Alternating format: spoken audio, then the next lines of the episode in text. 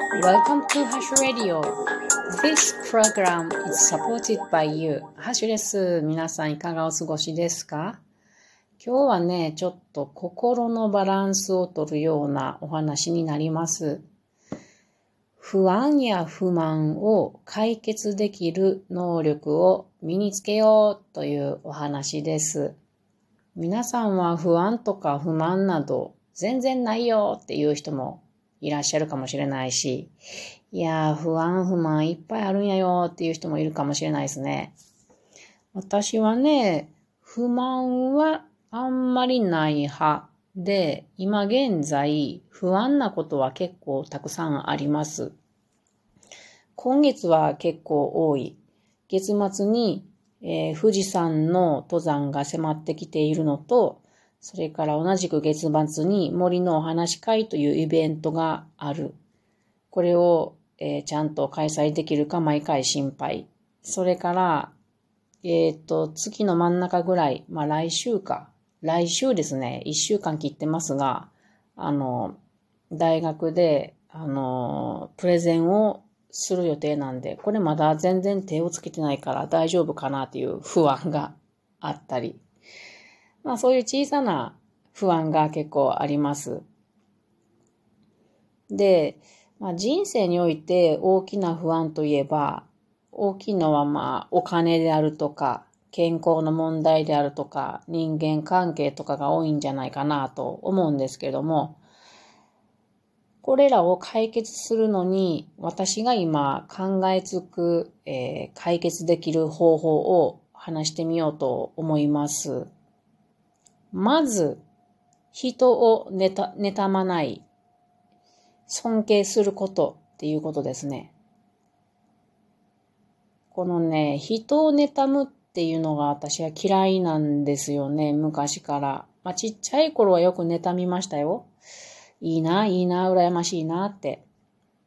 でもね、妬んだってしょうがないんですよね。いいなって思うその相手相手というのは、例えば私が英語趣味ですけれども、すごい話せる人に対して、いいな、あの人、すっげえ話せていいな、プンプンなんてならないですよ。だって、その、すごい話せる人っていうのは、すごい努力をしている人なんですよね。私のかけている時間、エネルギーよりもさらにたくさんのことをしているんだから、すごいなって純粋に思うわけですよ。そんな人と接することがあったりすると応援したくなるというのが、こんな気持ちになるのが私ですか。こういう考えややと、気持ちが楽ですよね。気持ちがいい。なので人をね、妬まない、尊敬するというのは大切じゃないかなと思う。次に人のせいにしないですね。これなんかいろいろハプニングが起こったりしますよね。自分の周りで小さなトラブルが起こったり、なんか思いもよらぬことが起こったり。でも、このハプニングが起こった時に、プンスかあの人のせいでとかするんでは、損でしかないんですよ。例えば、車運転していて、一旦停止をうっかり一旦停止せずに出てしまった。ったところを、たまたまそこにいた警察に捕まってしまった。これ結構みんなね、周りの人たちプンスが怒って、あの、文句を言ってる人たちいたりしますけど、私の場合はね、そこで捕まってよかったなって思うんですよ。なぜなら、普段から一般停止をしない癖がついている自分を今して、今しめてくれたっていうことです。それをそのまま野放しにしてくれて、して、されてたら、私はいつか大きな人身事故になっていたであろうっていう考えを持ちます。なので、まあこれは一例ですけど、こんな風に何か自分の周りでハプニングが起こったら、学びのチャンスだと思って良い方に捉える方がいいと思います。次。まあ、楽しいことをするですね。これはもう大正解。大正解としか言いようがない。次、体を動かすですね。これも大正解です。不満、不安、消えます。随分消えます。これで、あの、お金と健康の不安、不安、不満も消えると思うんですよ。例えば体を動かすっていうのに、移動手段を歩くとか自転車にするっていうことで、お金も抑えられるし、健康はアップするっていうことで、これはすごくいいなと思います。それから、選ぶ人ではなく、生み出す人になること。これ結構大事やと思います。選ぶ人っていうのは、まあ、あの商品はいいなとか言ったり、あ、言ったりというか、あの商品はいいとか選ぶ人ね。この服はいいなって選ぶ人、消費者ですね。ではなく、作り出す人になる。例えばそれで言うたら服を作作る人になる。まあ服じゃなくても何でもですね。食べ物でもそうやし。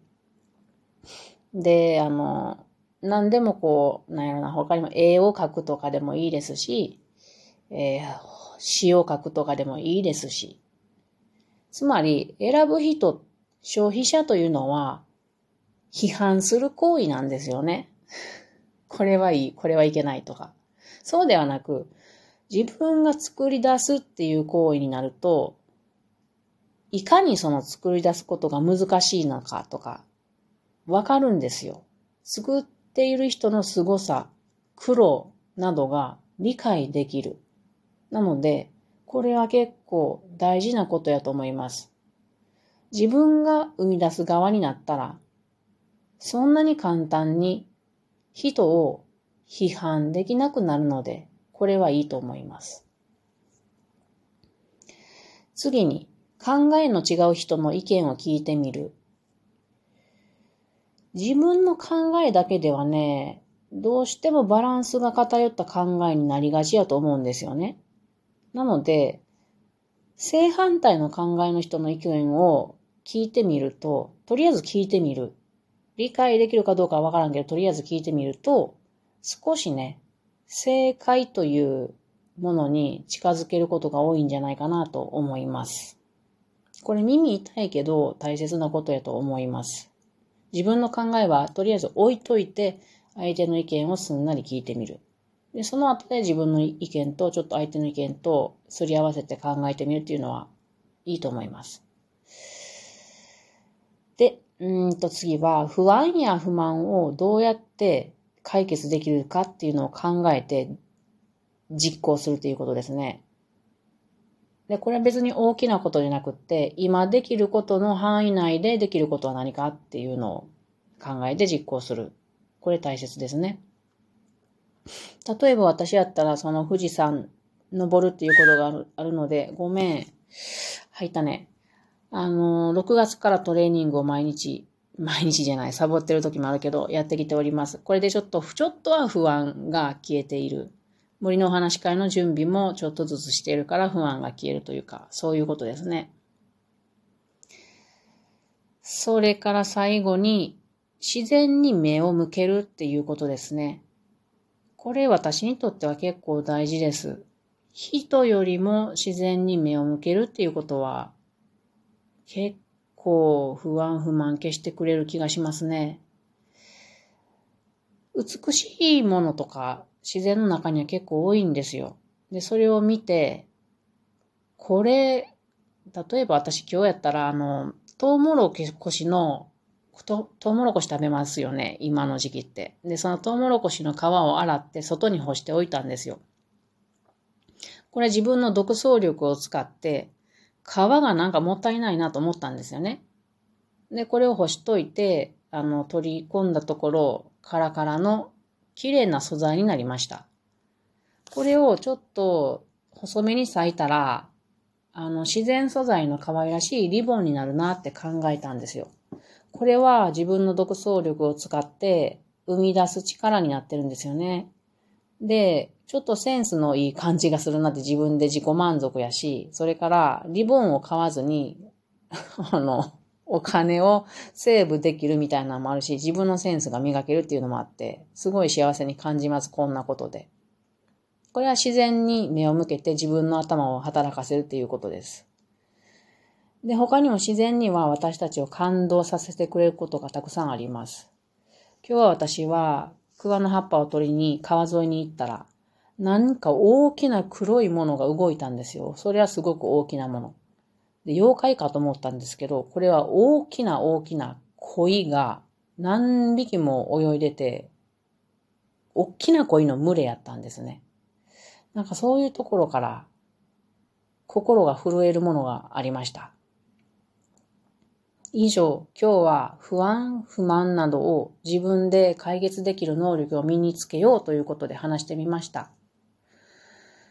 これを話そうと思ったのは、今日は安倍晋三さんが銃で亡く、撃たれて亡くなられてしまいました。非常に悲しい事件でございます。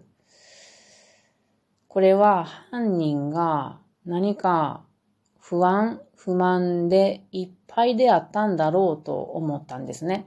なので、私に何ができるかなって考えたところ、こういう話をしてみようと思いました。安倍晋三さんのご冥福をお祈りします。それでは皆さん、またね。